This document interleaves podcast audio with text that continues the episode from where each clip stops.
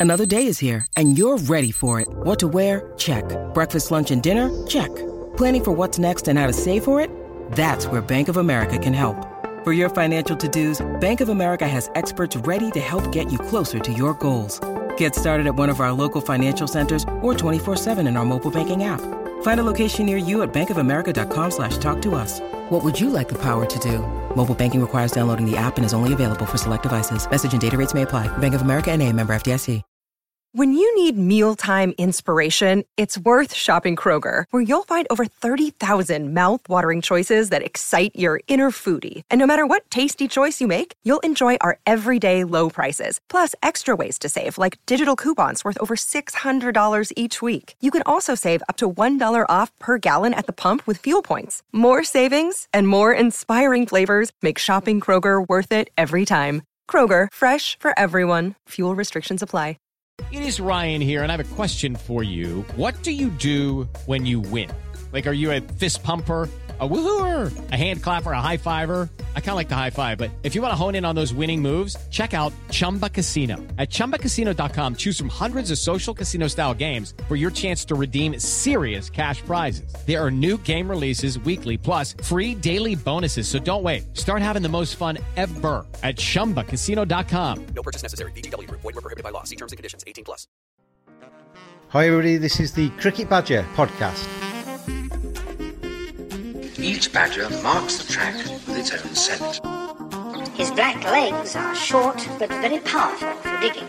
The name badger probably comes from the French word bêcher, meaning digger.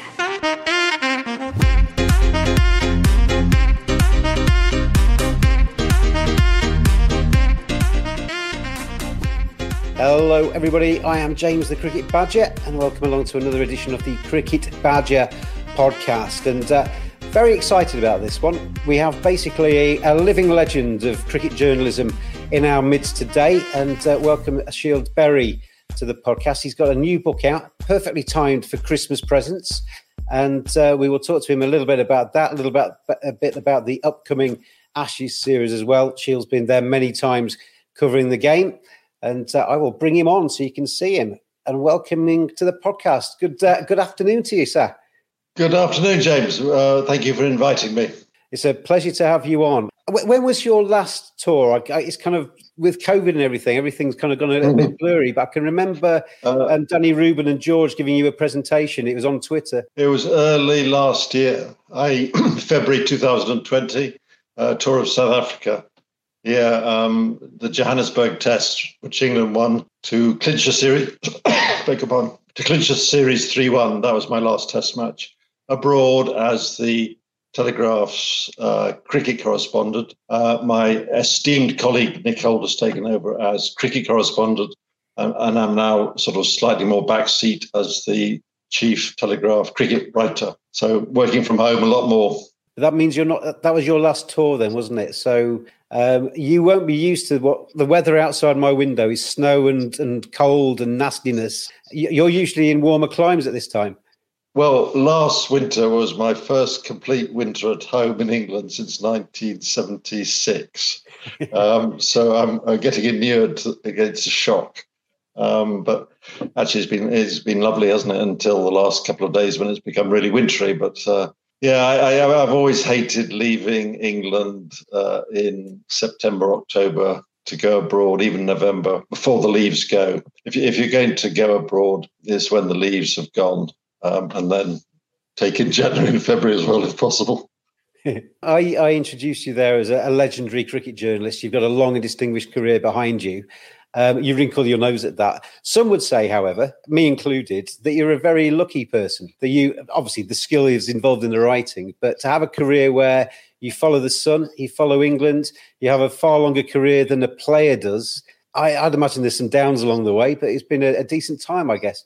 Um, yes, um, I mean, it, it, in a way, it's it's um, not by accident because I, when I was a lad uh, uh, in my last year at uni, I thought, what's the best vacation job out there? And I thought, yeah, being a, a Sunday cricket correspondent, I uh, working for the Observer, and that sort of uh, kept going for another forty odd years, and it was just as a, as a souped up vacation job.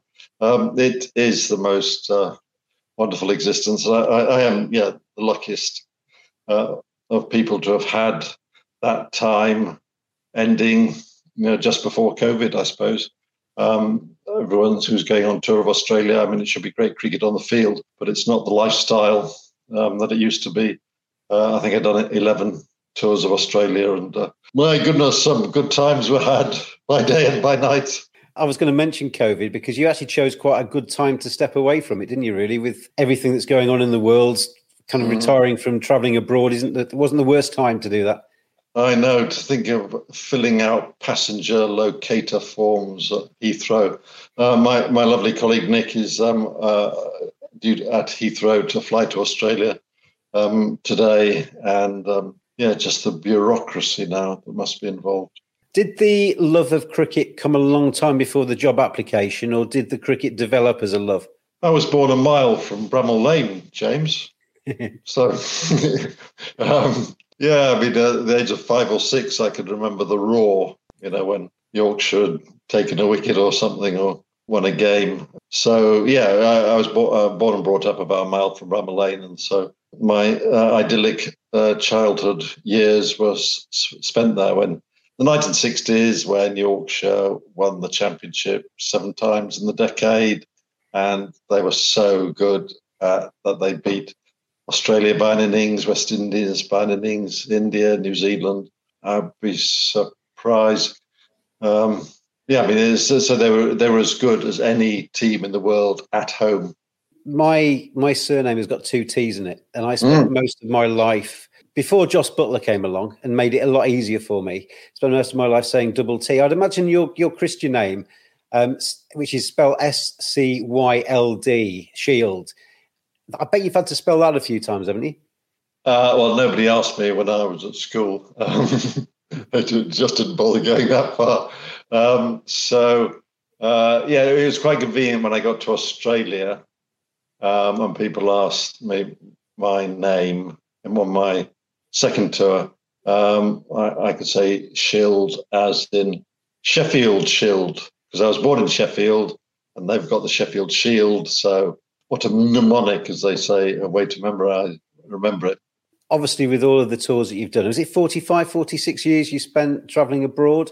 Oh, no, not nearly as long. Um, 77 till 2020. So, that's only about 43, isn't it?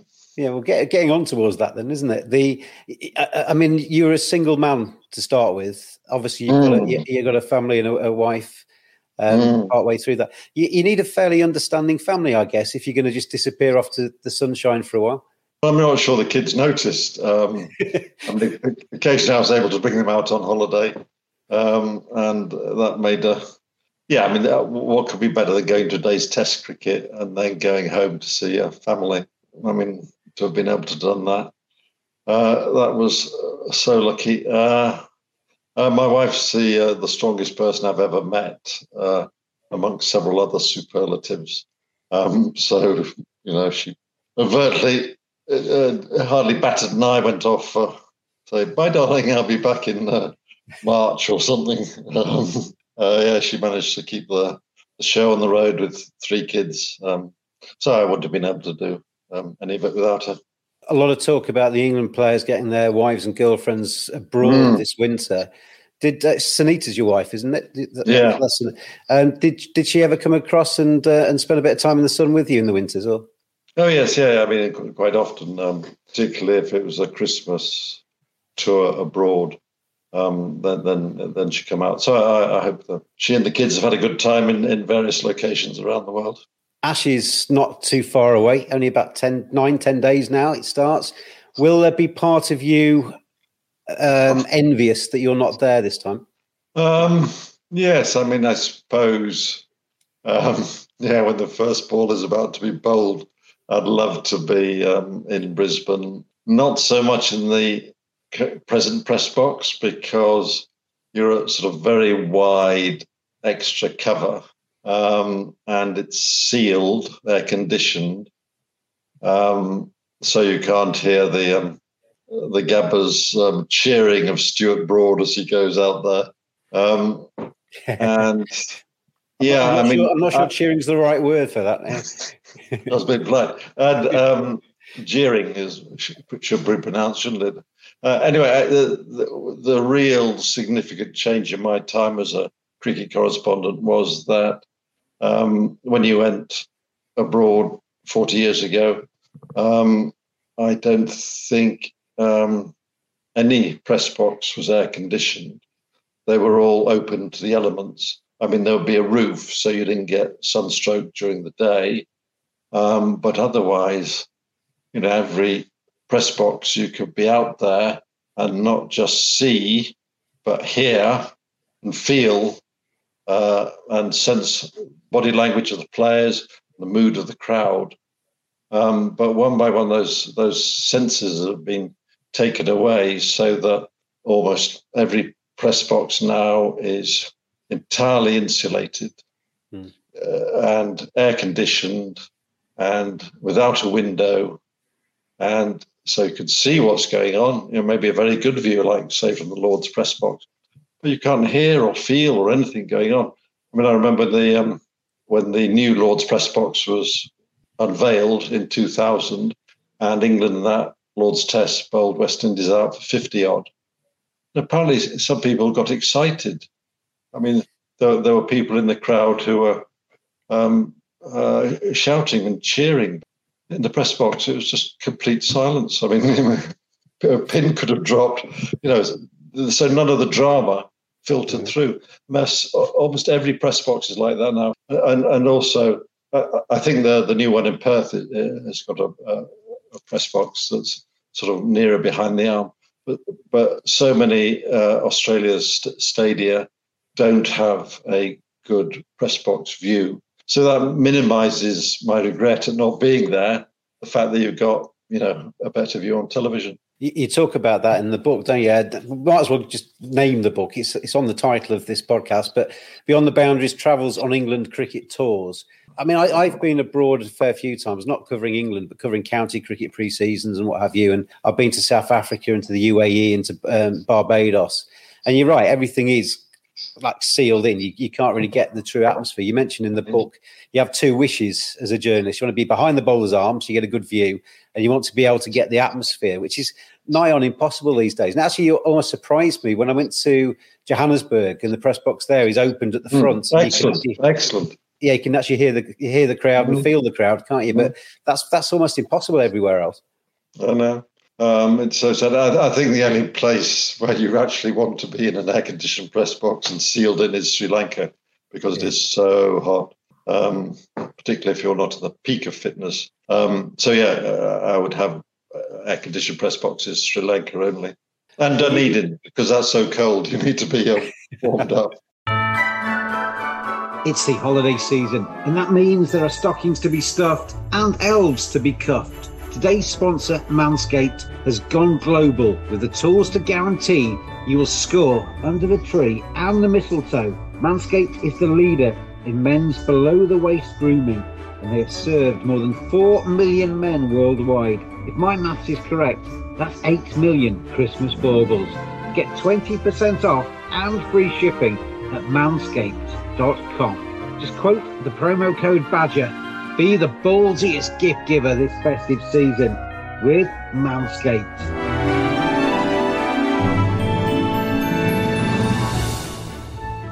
Will you be staying up to watch the Ashes overnight, or will you be catching up the following day?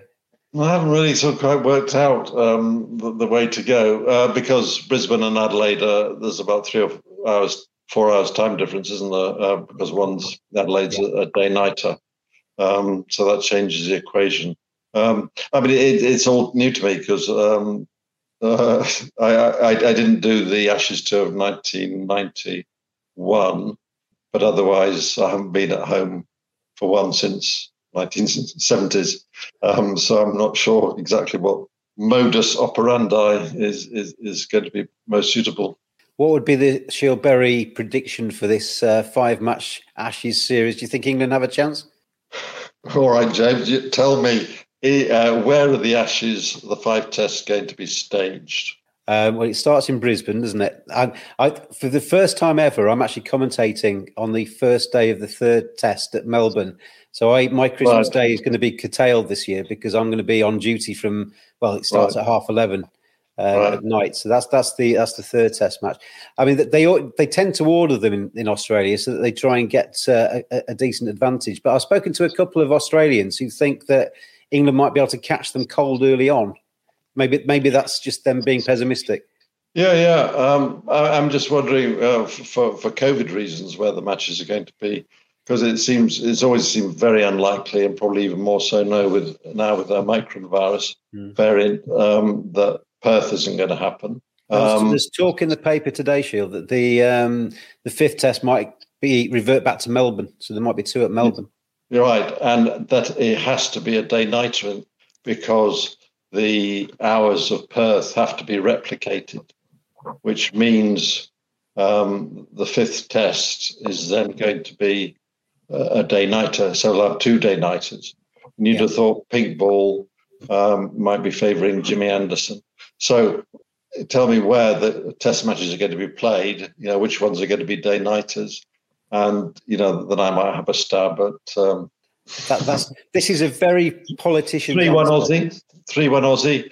Uh, but if Ben, well, here come all the ifs and buts. I mean, if, if Ben Stokes uh, comes off, then um, uh, it's possible that England can um, can uh, draw or win uh, because there's the basic template, isn't there? Um, uh, in the last 50 years, because we don't really count 78 9 because of World Series. Um, in all those uh, series, 70 71, um, 86 7, and 2010 11, um, one England batsman scored three test hundreds. So England got big runs. Uh, Geoffrey Boycott, uh, uh, Chris Broad, Alistair Cook, um, and uh, one England pace bowler got uh, 25 wickets or more. Uh, John Snow in 70 71, uh, Jimmy Anderson last time. And 86 7 a bit different because you had Graham Dilley helped with the first test, Ian Botham the, the, the fourth at Melbourne. Um, and in between, John Emburey and Phil Edmonds kept uh, strangled Australia, kept them down to two runs and over. So that was a sort of bit of a different pattern. But the basic template there, somebody's got to make three test hundreds. Ben Stokes, your likeliest, and somebody's got to take 25 wickets uh, in pace. But maybe that's different this time because you, you've got so many pace bowlers out there. Maybe it's, you know, four getting 15 wickets. The Australian chapter of your book. I, I mean, your book is not a complete. It's not a cricket book, is it? I mean, there's a lot of cricket in there. Cricket come travel book. Yeah, exactly. It's a combination of travel writing, cricket writing, and a bit of memoir in there, isn't there? And there's a couple of stories you tell in the in the Aussie chapter. Um, I really enjoyed the one about um, Rodney Hogg bursting onto the scene and absolutely scuppering your plans for the Sunday feature. Yes, I enjoyed that, and uh, uh, he ended up with what forty odd wickets at twelve. Uh, yeah, I had to downplay him for reasons I tried to explain in the book because of a feature I'd written earlier in the week, and I didn't uh, realise at the time um, that was the first um, series in Australia where the Kookaburra ball was machine stitched than hand stitched, and so I was even prouder than normal. And um, Hoggy was uh, jagging it back big time to have Boyk's LBW. And uh, yeah, I mean, he had the most tremendous series. I mean, even better than Mitchell Johnson, wasn't it, statistically, or something like that. And uh, yes, that made uh, my working life a bit more difficult. Um, the another story I liked in the book. I mean, one one of the things I've always tried to do when I've gone away abroad to cover cricket is use the days off to actually explore a little bit. Because I think there's too many Oh, people yes. go on. They get they go on tours. They get out of bed. They go to the cricket ground. On a day off, they might go to the golf course or sit around the pool, and they never actually really see the country. I like to explore and discover a few things, and you seem to be of the same ilk there. Uh, yeah, absolutely. I mean, when I was uh, for the first, I don't know, 30 odd years of my career, I was a Sunday newspaper journalist. Uh, and that offers the opportunity to get away in the first part of the week, um, to go up country or um, disappear into the bush or whatever, uh, and uh, hopefully find you know a cricketer who's come from up country or from the bush um, to make the expedition worthwhile. Uh, but now, uh, I mean, uh, particularly um, uh, nowadays, there basically really isn't a day off. It's sort of far more of a business trip, and so you know the daily journalist cannot get away um, because there's always going to be a press conference, and you have to be, you know, around the team team hotel in case something happens. Um, so it's it's very difficult to go off piste. I, I always I'm always reluctant to ask somebody that's written a book to tell me all of the stories in the book because that's what the uh, viewers and listeners want to be buying the book to find out. But there is a particular one where you head off on on a bike um, in Australia and then you feel a bit of pain on top of your head. Would you like to retell that for me? Well, uh, yeah, it's um, Australia is uh, man and nature in Australia are less kind than they um, they are, normally are in Britain. It's uh, it's uh, it's a wilder, uh, more physical environment. So yeah, I was biking along uh, somewhere near Bunbury um, in Western Australia on the coast south of Perth, um, and I felt this, yeah, always because uh, it's Australia, health and safety. You have to wear a helmet. Yeah, fair enough. And I, I felt this bang on the back of my head, um, and then you know, not quite fell off, but um, kept biking. And then about 20 seconds later, another bang on the back of my head. Um, you know, a real thump. And I was, what on earth's going on? Uh, and apparently it was a magpie uh, that likes to take tufts of hair um, from passing cyclists um, for its nest. I mean, you'd never get a, a British magpie doing something as um, impolite as that, would you? and it, and it is you just equate it with sort of club cricket in Australia, you know, when the sledging um, would be comparable to that magpie assaulting you, uh, and, and, you either live with it or, or get out of the kitchen. And, and, your your friend over there told you that the, the kind of the gleam of your cycling helmet the magpie recognised there's hair underneath that, and it might be good for his nest, and basically to take mm. it away. So not not mm. ideal that is it as he's cycling along to have a magpie attacking you, a bionic magpie by the sounds of it. And um, if I could get you to basically go back at any stage over the the last four decades, and you could relive any one day in the press box and ha- have that experience again, where would you take me? Um, the most dramatic test match I've seen was Kingston 1986 when Malcolm Marshall and Patrick Patterson on his debut bowled most frighteningly quick and dangerous um, bowling I've ever seen. Mm. Um, and I think that any uh, of those England batsmen had ever seen. Uh, Graham Gooch said it was the only time in his life he'd been afraid on a cricket field. Yeah. Um, and I think it's probably about day three. Um, and uh, England went in for their second innings and the pitch was beginning to crack, which is bad enough facing anybody. But uh, Patrick Patterson making his debut hometown, um, you, you, know, a, a, Jamaica lad who was um, trying to well to make a living out of cricket, um, and um, Marshall at the other end didn't want to see any anybody else bowling remotely as fast as he did. So uh, he was trying to match Patterson in speed, and the speed of the action. I, I, I can't prove this because it was the last England Test match of which there is no camera footage, uh, no video footage, no live footage um, at all, uh, and the only way I can uh, convey the speed of the action is by what the ball was doing out there. Uh, one ball um, went over the batsman's head, Jeffrey Dujon's head, and pitched once before going over the boundary. Um, and I remember in both he took on Mako, Malcolm Marshall, um, bowling round the wicket. And the um, substitute, uh, it was Jimmy Adams. He was only about 17. You know, probably still at school, but he was the West Indies substitute, and he was three quarters of the way back i.e., halfway between the square leg umpire and the boundary. And uh, Beefy hooked him, and it went uh, out to Adams, who, being a brilliant fielder even then, uh, fired it back into the keeper. And there was no time to take a run. I mean, you, could accuse Both of um, not trying for the single. such was the speed of the action, so quick was the bowling, so quick was the shot, and so quick was the return. Even though it went uh, deepish square leg, no time for a single. That that was the speed of the action. Had a, a comment in here from Hattie who says, uh, um, "So good to be part of this." Um, Scyld, one of my journalistic people I truly look up to. She says, inspired her greatly. Um, so you've got some fans out there, Scyld, who read your stuff and uh, and appreciate it. Well, bless you, Hattie. Yeah, well, well, well, all I can do is try and convey the enjoyment and excitement I've been able to experience these last 40 years. You know, try and get it on down on paper in the newspaper and, and in books so that others can can um, enjoy, you know, vicariously what I've, I've been privileged to do. Jacob, and I sent the Badger a message, and now I'm on the podcast with this jingle. If you would like to get in touch with the Cricket Badger podcast, then tweet at cricket underscore badger.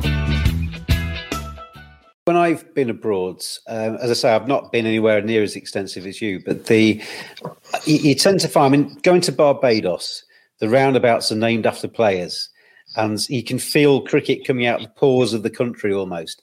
Going to the UAE, which is obviously a man-made, fairly new um, venture, getting into a taxi there, asking the taxi driver to take me to the um, the Zayed Stadium on the on the periphery of Abu Dhabi, and the taxi driver just looks blank. And there's a $35 million stadium there, and he has no idea what it's been used for, despite the fact he drives past it every day because cricket isn't quite in the um, in the psyche in the UAE that as it is in Barbados. You must have found that that to varying degrees that some countries just live and breathe cricket, and some countries are a little more maybe apathetic towards it. Yeah, um, which is fair enough. Um, not everybody has to be uh, uh, obsessed. Um, but I, I mean, they, they, should, they, they should be in a, in a perfect world. They should be. Yeah, it, it would be nearer to perfect world if everybody um, played cricket uh, and watched the game. Um, I suppose it would be a, a better place. Uh, but I think you're right. Barbados would be the place on earth now, and maybe you know for the last hundred years, where a higher proportion of the population knows about cricket um, than any anywhere else. I was um, trying to find a quiet corner, a ground in Barbados, um, only a small pre-season friendly between two counties, and uh, I wanted to take my laptop somewhere quiet so I could just work on something. And they said, "Oh, there's a there's a room upstairs." I have never been anywhere more noisy. There were three gentlemen in this room and they were having a conversation, and it is the most animated, noisy conversation, I think, because they are so passionate about the sport, aren't they? You, you get into a conversation with a, a Bajan, and they are passionate.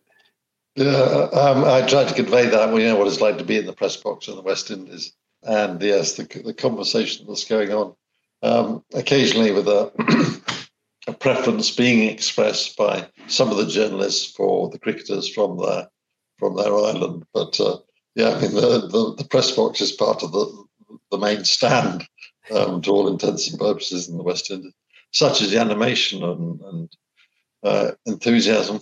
I asked you before we came, um, we press record, if I could get tempt you to read a passage um, from your book, Beyond the Boundaries, um, maybe a favourite passage or a passage you know well. Um, so the listeners and viewers can can listen to you telling it. Would you like to find a page and maybe read read a little bit to us? Just a page, or well, well, you you go for it. Whatever you think is the right duration. It's your podcast. Well, it's a page and a half. Okay.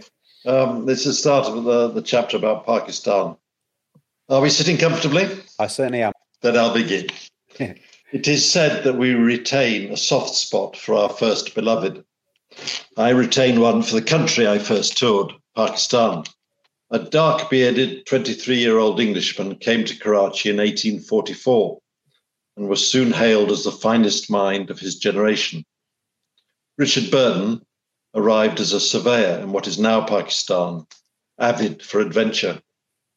I was 23 when I arrived there on my first England tour in 1977.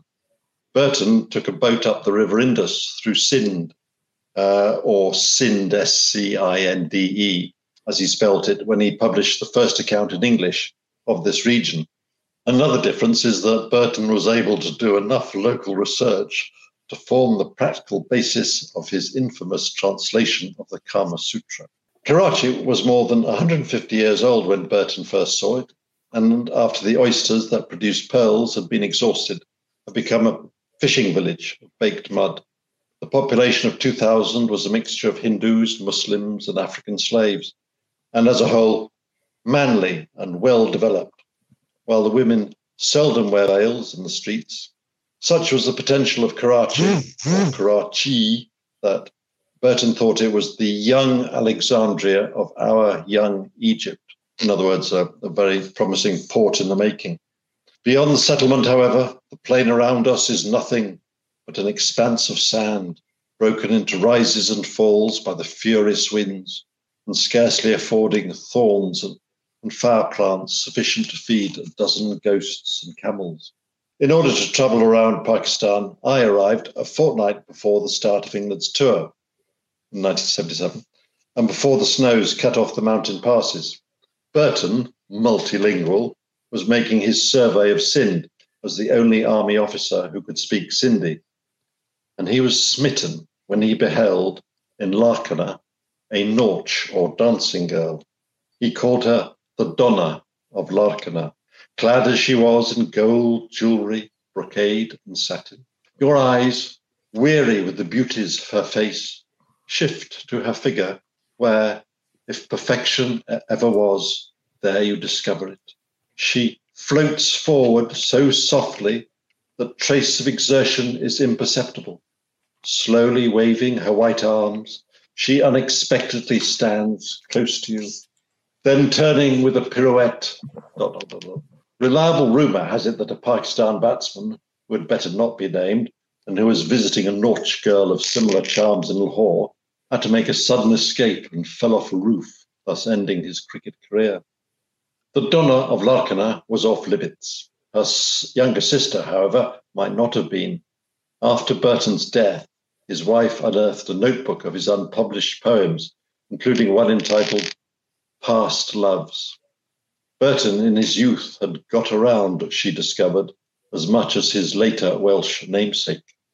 So this is one verse he wrote the Nubians and the Abyssinians sent me at least a score of minions. Uh, and you remember Burton went in search of the Nile uh, in those parts. So uh, a score, Burton's total has already risen to 20. Yet his all time favourite, so it would seem from this poem, was Nur Jan, the Donna's younger sister. But of them all, the fair Nur Jan, the Venus of Baluchistan, was most to my mind. So yeah, that, that's um, when, I arrived in Pakistan. I didn't quite follow in Burton's footsteps, but it was a uh, yeah. I've got a soft spot for Pakistan, having been my first tour.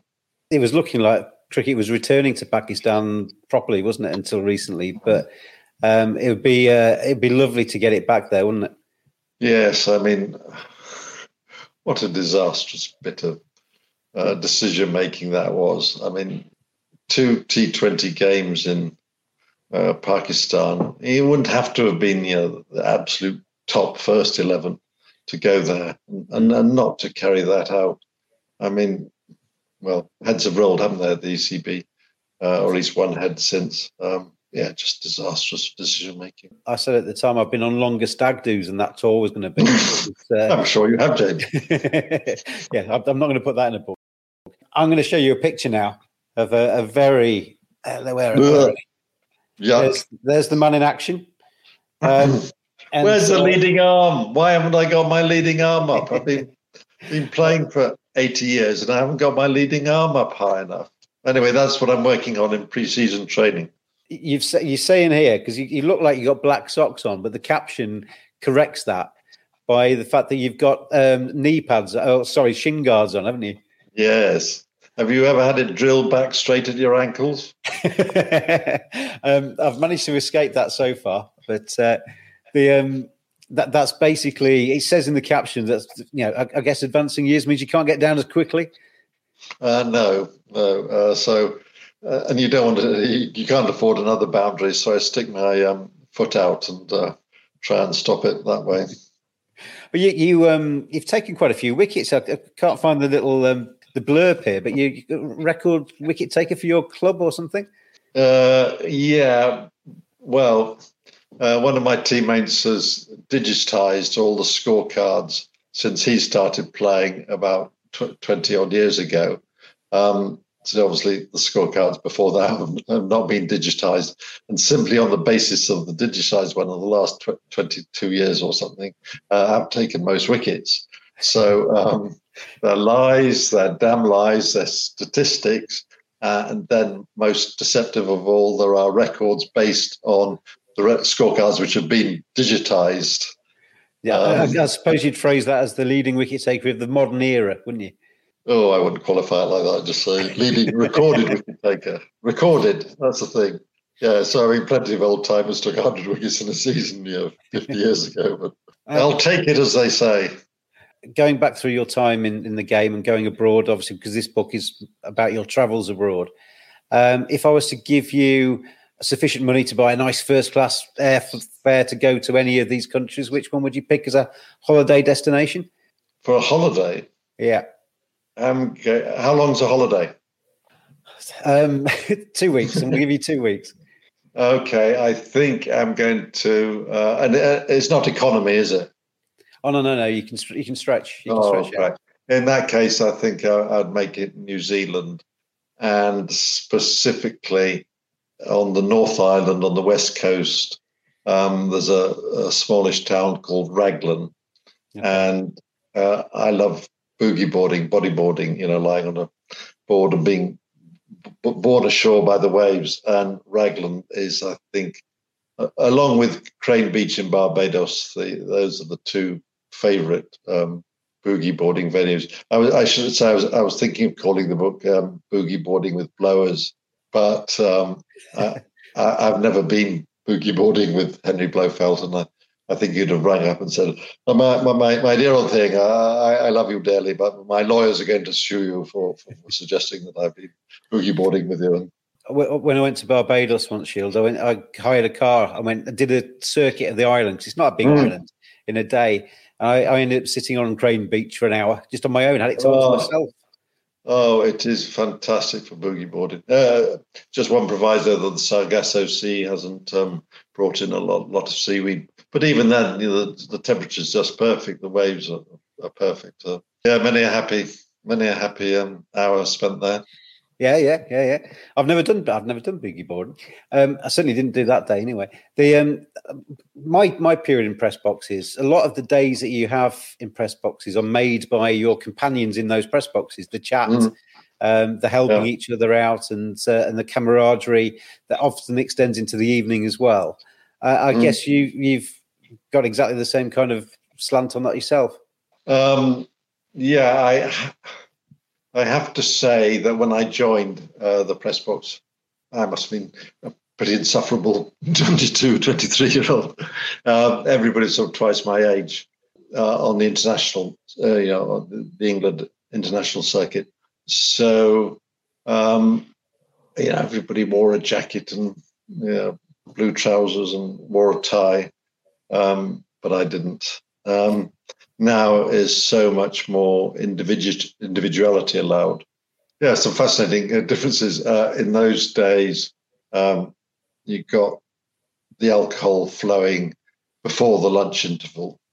And I can remember seeing John Arlott for the first time in the Trent press, press box in 1973. I thought, he's getting something out of his, his basket. You know, it's a bottle. It's a bottle what is it? You know, is it some 19, you know, 27 vintage from um, France? And it was from a supermarket called Nicolas. And, you know, it was the most straight plonk. But I suppose that was just the first bottle of uh, maybe one or two. So, yeah, in those days, um, everybody drank and uh, just had a sort of sandwich at lunchtime. Whereas uh, a couple of years later, um, Cornhill uh, became the insurance, and they offered uh, food and wine for lunch. Um, but nowadays, it's just food. So um, that's one big difference. The uh, the members of the press corps are younger, and often, you know, some of them go for ten mile runs before breakfast, um, and nobody in my day when I started um, did anything like that. Um, golf on on on a, on a, rest day was the activity of choice. So yeah, huge differences in lifestyle. I can remember being a spectator at a Benson Hedges um, Cup game, walking around the back of the stands, and they were doling out um, boxes of cigarettes. And the mm. sponsors, you know, times change quite rapidly, don't they, in terms of things like that. The relationship between press and players has changed down the years as well, hasn't it? I mean, I've seen the pictures in your book, and I know you mentioned it in your book about um, being on tour and you know having drinks at night with the players and what have you. Whereas there is a little bit more of a separation between the, the press and the players these days. Yeah, far more so. Um, I mean, the younger members of the press corps are closer to the players, I would say, in general, than the older ones. Um, but it's still nothing like what it used to be. Um, you know, when I started, all the press and all the players met in the bar every evening, and everything. Um, you know, what happened out there, um, we got to know, and uh, it was all all in in confidence. Um, so uh, nowadays, I don't know, the last twenty years, being sort of uh, at least one press conference every day, it seems, you know, officially orchestrated. So um, we have a limited uh, insight into what each player who's put up uh, for that daily press conference uh, is thinking and doing, but it's not like the sort of complete in-trust confidence um, that you could do. But um, writing up the quotes is, you know, what, what we're fed uh, on a daily basis. Um, whether it's uh, the best thing for the reader, I don't know. It's for readers to judge. Can you see a time where there won't be press boxes and people will just cover cricket from home effectively? I mean, the people have been doing that in COVID, and I think there's a lot of good that's come out of COVID in terms of working practices. But one of the dangers, as far as journalism is concerned, that newspapers etc. think, oh, why why should I send that fella to Australia when he can mm. watch it overnight at home and write it up from home? Mm. It seemed to be that some newspapers are thinking exactly that. Uh, I, I, think certain newspapers will um, always want to have somebody there because um, why? Because um, I think you're if you're in the crowd, preferably behind the arm, uh, you have uh, a better feel than anybody else for which way a match is going. Mm. Um, this may apply to to, to white ball. Um, I wouldn't have seen enough T20 internationals to be able to say that for sure. But the one thing, obviously, if you're out there playing, you you get details uh, which the, the people on the uh, outside of, of, the of the boundary don't have access to. Uh, but just to be able to stand back and see how the game is going, I think you get a a, a, a surer feel for that from that perspective than any other. Um, so watching on telly doesn't give you that feel of which way the game is going because you just sort of see the way that the body language of the players. You know, are they getting you know a bit downhearted? Um, are they really sensing that that they're in? Um, so there is a uniquely uh, informed, in that sense, perspective to be had by being at the ground uh, preferably behind the arm. I, I, think as well, Scyld. The if you're watching it off the TV, commentary teams are really good, but you are influenced by their opinion rather than actually formulating your own, aren't you? As well. And you're subject to what the um, the editor, uh, the pictures yeah. that he wants to show you. Just got a couple more questions for you before I let you go and enjoy the rest of your day. If I was to give you a choice of going to any um, ground in the world, I know when I went to um, um Cape Town, I, I, I already knew Table Mountain was up there and the ground was going to be good because I'd seen it on the television. But that was one of the few places I've actually walked into the edge of the outfield and the ground's opened up in front of me and I've actually just gone, wow, this is incredible. Um, I, I, guess there's a few on your list like that, aren't there? Oh, favourites, yeah. Um, yeah, I got fond memories of uh, playing in a media match in uh, Cape Town a couple of years ago and how e- easy it was to see the ball the light uh, in in yeah. Cape Town, the clarity of it. Um, uh, so yeah, I mean, just to see the ball coming at you, um, it's, it's, nice to hang on. Um, yeah, I'd have several, um, you know, top uh, half dozen uh, test venues around the world. Um, it depends which bit you're looking at. Is it is it the ground or the backdrop? Um, and um, whatever the combination, uh, Sabina Park's fantastic because you can see the Blue Mountains beyond. Um, if you're at the George Headley stand end, um, Port of Spain, uh, the mountains behind um, at one end. If you're watching from the Tragarete Road the main pavilion end, um, and see the hills beyond that, um, just magnificent sights. St. Vincent, England played a one day international there, and you can see um, across the channel from St. Vincent to Bequia uh, and the odd ship going past, you know, the waters sort of glistening. Um, that's a one day international, uh, not a test ground. Um, Adelaide Oval's obviously a wonderful sight from the city end and, um, you know, the old scoreboard and St. Peter's Cathedral behind. Um, but some of the boutique grounds in New Zealand are as, as beautiful mm. as any. You, Mount Maunganui, you get the, the shot of the mount, um, but the ground as a whole, you know, it's behind a timber yard, and uh, um, it's not quite as, as, attractive as it sounds. Um, Hagley Oval, Christchurch, say, is right up there. Um, it's just a, few, a couple of temporary stands put up, but it's in the middle of this uh, oval uh, and the trees there, and Tralee the River Avon, and you know boating on there, and yeah, it's just it's that's as beautiful as anywhere. It's said that you you nearly made 500 Test matches. Is that is that? Do you, do you know what the exact number is? No, I haven't counted it up. Uh, New Zealand cricket, um, well, Kane Williamson on their behalf kindly gave me a, a pendant for marking 450 at Wellington a couple of years ago no, Christchurch, uh, a couple of years ago. Um, so a few, um, some more since then, but not all because of COVID. You, you weren't tempted just to stay on a, another 18 months or whatever it would have taken to get to 500? Uh, Richie Benaud um, uh, saw 500, uh, and I think he should uh, hold the world record permanently. it's, it's, it's, not a bad um, thing to have the silver medal behind Richie Benaud, is it? He was he, he was all right yeah, and he played in 60s, 70s of them, didn't he? That's not fair. uh, the final question, Scyld, came from Andrew on Twitter, who said uh, he's looking forward to your book. Um, is it going to be available on audio book as well, or is it is it just going to be on um, in in hard copy? I don't know. Um, I hadn't uh, um, heard or thought of a, an audio version, but um, hopefully that page or so will be going on with. But thank you for the uh, suggestion. I shall ask the publishers they can, they can cut out your page and a half from this. That, that gives them a head start, doesn't it? When you've read mm-hmm. that out, anyway. Um, Scyld Berry, it's been an absolute pleasure. Beyond the Boundaries, travels on England cricket tours, and available in all good and bad bookshops, I guess, and available online now in time for Christmas for loved ones that like cricket. And if you like cricket yourself, it's a very good read. As I say, I've read the first couple of chapters. And I intend to devour the rest of it over the uh, the forthcoming week. Scyld, it's been a pleasure to uh, catch up with you, and uh, have a very merry Christmas. Enjoy the Ashes. Thank you very much, James, uh, and, and listeners. And uh, thanks everybody out there for watching, stroke listening. Um, coming up towards 500. Got hopefully, um, I mean, Scyld's a very special guest, but a very special guest coming up for uh, number 500. And uh, hopefully, I'll be able to tell you a little bit about more about that very soon indeed. Thanks for tuning in. Thanks again to Scyld, and I'll see you all again very soon indeed.